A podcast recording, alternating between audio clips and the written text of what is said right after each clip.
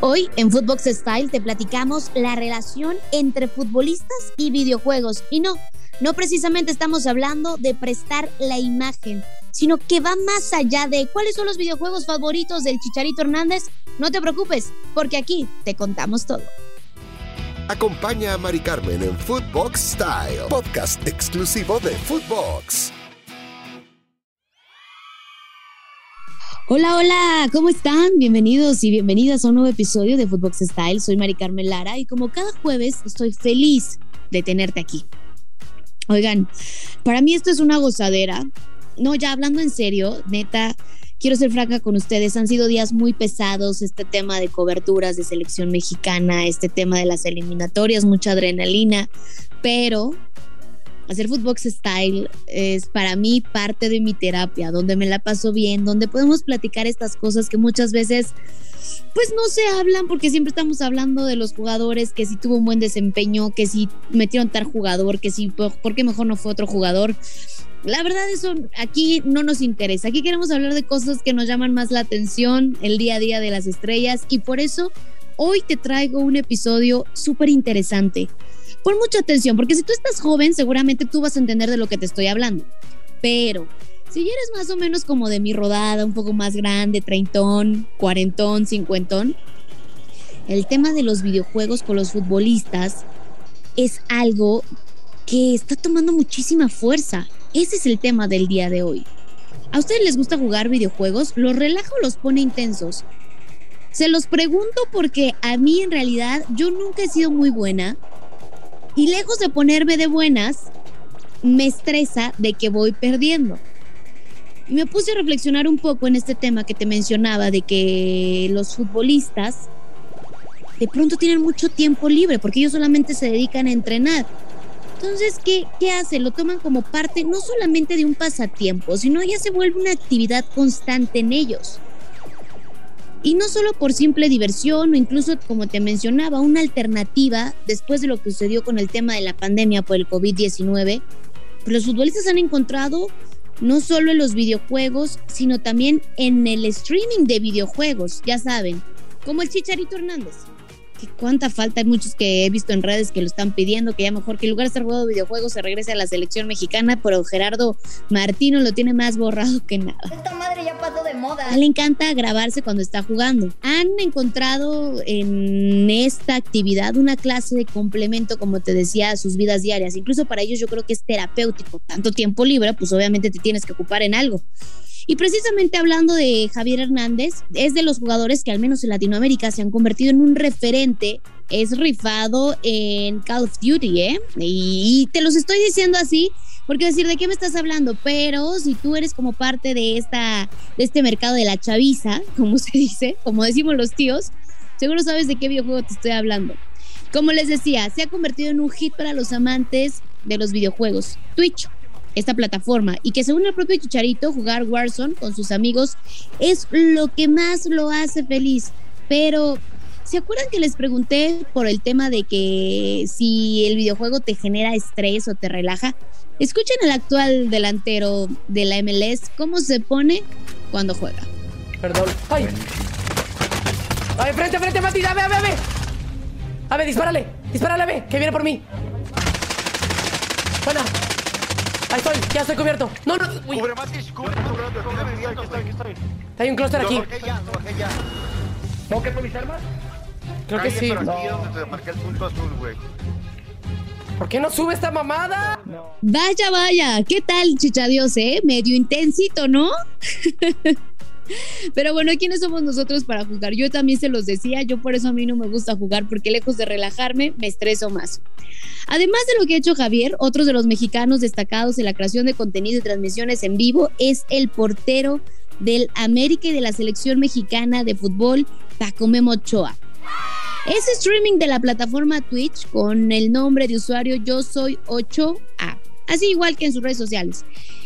El arquero acumula nada más y nada menos que 143.898 seguidores, ¿eh? Ya casi me alcanza el muchacho. Bueno, no en Twitch, ¿no? Porque yo en Twitch no le hago pero a nada, ¿no?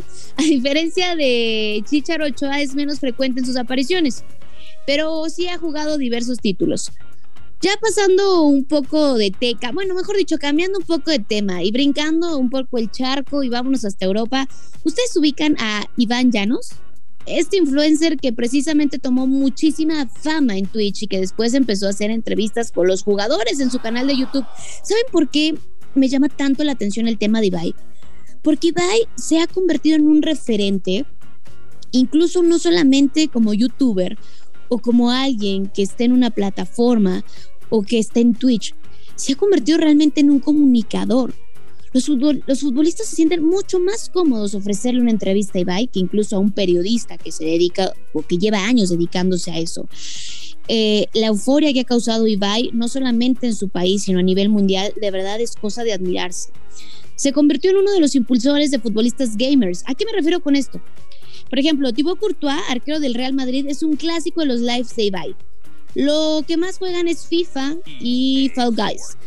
Y sí es importante mencionarlo porque esto quiere decir que los futbolistas se sienten cómodos con este tipo de personajes. Al final, creo que si nos ponemos del lado del jugador y tú estás echando la reta de FIFA mientras estás platicando con un cuate, es mucho más amena la plática, la charla y no sientes que sea tanto un tema de que te estén entrevistando o te estén juzgando. Entonces, estos personajes, como te lo decía, han retomado esa fuerza y creo que eso es algo que muchas veces como comunicadores tendríamos que adoptar de estos personajes porque a la hora de hacer entrevistas nosotros como periodistas deportivos, pues pareciera que el futbolista tiene ese miedo a ser exhibido o a ser criticado. Pero en fin, ese no es el tema el día de hoy. Y bueno, cambiando un poquito de tema, o mejor dicho, regresando al tema, quien parece haber descubierto un nuevo talento, justo como lo mencionaba al principio, gracias a la pandemia, es el exfutbolista argentino Sergio El Cunagüero, quien ahora es toda una personalidad en el mundo de las transmisiones y que sin dudas la está rompiendo durísimo. El ex delantero del Barcelona y la selección argentina también abrió su canal de Twitch para transmitir sus partidas en el popular y siempre bien recibido FIFA. Oye, ¿ustedes qué tan buenos son en el FIFA? La neta, la neta, la neta. Yo la verdad es que no soy buena en ninguno. Pero también acogió otros videojuegos como Fortnite o el que les mencionaba, Call of Duty. El Kun se convirtió en poco tiempo en una verdadera sensación aunque no precisamente por su nivel en los controles, también hay que aclarar eso. El hecho de que tengas muchísima fama en este tipo de plataformas no quiere decir que muchas veces sea seas buenísimo. Tal vez tienes como esa empatía o ese match con la gente que te sigue, sino que, por ejemplo, en el tema del Kun sino por las reacciones, frases y momentos divertidos que nos regala en cada transmisión. ¿Quieres saber cuáles? Mira, aquí te vamos a dar una probadita. Benjaluz, te mando un saludo, pero si querés me puedes decir, viste el jugador. ¿David Luis? Sí, David Luis. Uy, pará, che, estoy saliendo de la cámara. ¿Ahí me ven bien? ah, qué joya el Kun. Ya, la verdad es que yo sí soy fan. O sea, me encanta. Creo que me cae mejor como gamer que como futbolista. Y no quiere decir que como futbolista me cayera mal. Creo que tiene una trayectoria increíble. Es algo que no está en tela de juicio. Pero muchas veces, como te decía, en Footbox Style, conocerlos desde este lado es increíble porque te das cuenta también de los grandes seres humanos que son y que también se divierten y que también la sufren. Ah, pero eso sí, ¿eh? el ex delantero argentino no solo se queda conforme con jugar videojuegos y hacer transmisiones en Twitch, sino que también ha creado su propio equipo de esports, que aquí vaya que hay que meterle buena lana, aunque no lo pareciera el tener un equipo en esports sale bastante caro porque hay que estarle pagando a los pro players, que son jugadores profesionales de videojuegos, o a los gamers. Entonces es como fichar a un jugador normal y le tienes que estar pagando un sueldo para que sea parte de tu equipo. Ya saben que esto se ha convertido más y ha ido mucho más allá de que sea una moda. ¿eh? Es un nuevo mundo, no solo de entretenimiento, como te decía, sino hasta de inversión. De hecho, recordarás que cuando empezó la pandemia, varias ligas del mundo hicieron sus propios torneos de fútbol virtuales, como la I-Liga, ¿la recuerdas? Así que justo por eso quiero contarles también del equipo digital, si se le puede llamar así, del Kun Agüero. Miren mi historia de mi foot draft. Cero ganado, siete perdido. Soy crack. Bien, vamos. Vamos, eh. No, mirá este. No me tocó un jugador clásico. Mirá, este, mirá todo lo que le tocó. Cinco. ¿Cómo puede ser? Mario, siempre me pasa algo a mí. Increíble. Uf. Este tiene, este tiene, este tiene horas, ¿eh? Este tiene horas jugando. Uh, mirá vos. Mamá. Me va a pegar un baile este. ¿Esta es la típica que da vuelta a la silla que dicen que te da suerte? Bueno. No, ¿por qué te frenas, pa? El nombre del equipo del Kun es Cru. Esta creación del ex seleccionado albiceleste se dio mientras él estaba lesionado en el Barcelona. Y con este gusto de, pues de que comparte tanto con sus seguidores como con su propio hijo Benjamín por los videojuegos, decidió hacer realidad su sueño, tener un equipo de esports. Agüero dijo que tuvo que contratar una empresa para buscarle nombre y la propuesta del crew. El crew es como el equipo que se conforma para poder participar y competir en, en este tipo de torneos. En, crew en inglés significa equipo, pero decidió pasarlo al español y nada más, pues obviamente en lugar de la C le puso la K, que es de Kun, y a la U le, agregaron unas diéresis por el agüero. Y pues así con esto muy original mi Kun, yo, yo ni hubiera pagado, ¿no? Si nada más le iba a editar ahí algunas cosas, pues ya mejor si hubiera ahorrado esa lana y contrataba otro pro player. En fin, Messi también lo felicitó por este gran proyecto y quieren escucharlo, aquí va.